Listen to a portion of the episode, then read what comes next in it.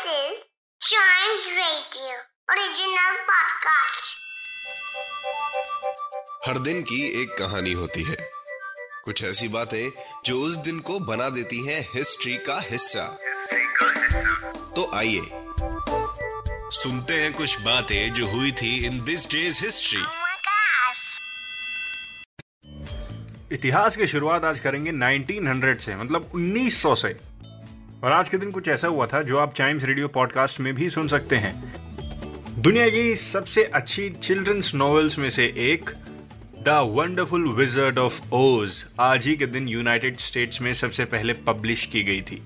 The wonderful wizard of Oz जिसको लिखा था एल फ्रैंक बॉम ने। और सबसे पहली कॉपी ऑथर की सिस्टर को दी गई थी। और नॉवेल धीरे धीरे पूरी दुनिया में पसंद की जाने लगी थी। Lyman Frank Baum L Frank Baum, जिनको शॉर्ट में जानते हैं, इनको इनकी स्टोरीज के लिए जाना जाता है, इनकी चिल्ड्रंस बुक्स के लिए जाना जाता है particularly the wizard of Oz और इसके सीक्वल्स इनके 40 नॉवेल्स हैं ओ सीरीज़ की मतलब ओ सीरीज़ के ही 40 नॉवेल्स हैं प्लस 41 अदर नॉवेल्स हैं, जिसके अंदर फोर लॉस्ट नॉवेल्स हैं, जिनका कोई अभी कहीं ज़िक्र नहीं हुआ है अनऑफिशियली इसको बोल सकते हैं, या फिर ये कह लीजिए कि अनपब्लिश्ड नॉवेल्स हैं। 83 शॉर्ट स्टोरीज हैं 200 पोएम्स हैं और एटलीस्ट 42 स्क्रिप्ट्स हैं। तो अभी अगर आपको इनको सुनने का मन है कि विजर्ड ऑफ़ ओज में इतना खास क्या है, एक बार ज़रूर सुनिएगा। भाई, थोड़ा खास नहीं, बहुत खास है, बहुत मज़ा आने वाला है। 1902 में बढ़ते हैं। ग्रीक आर्कियोलॉजिस्ट वेलेरियो स्टाइस आज के दिन इन्होंने एंटी कीथरम मैकेनिज्म को डिस्कवर कर लिया था। ये एक ancient mechanical analog computer technology थी। अब आप बोलेंगे कि एंशियंट टाइम्स में तो कंप्यूटर्स थे ही नहीं ना। एनालॉग कंप्यूटर्स भाई एनालॉग कंप्यूटर्स एनालॉग कंप्यूटर कौन से कंप्यूटर्स होते हैं? It's a type of computer that uses the continuously changeable aspects इनके फ़िज़िकल फिनोमेना ज़्यादा होते हैं डिजिटल कम। अभी जो हम कंप्यूटर्स और लैपटॉप यूज़ करते हैं दोज आर डिजिटल पर ये एनालॉग कंप्यूटर्स थे। और वलेरियो स्टाइस ने आज के दिन ग्रीक आर्कियोलॉजिस्ट ने एंशियंट एनालॉग कंप्यूटर सिस्टम का जो ढांचा था, वो डिस्कवर कर लिया था।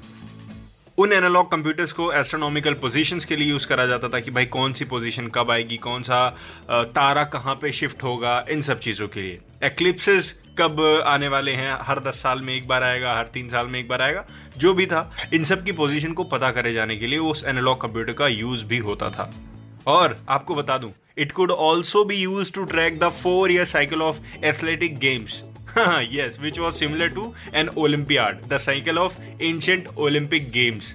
Yes, ancient times में भी ओलंपिक गेम्स हुआ करते थे।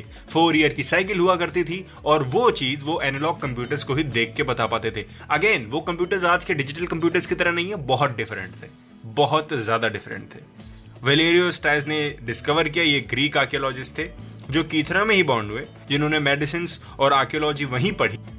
और आगे जाके National Archaeological Museum of Athens में इनको डायरेक्टर की पोस्ट मिल गई थी।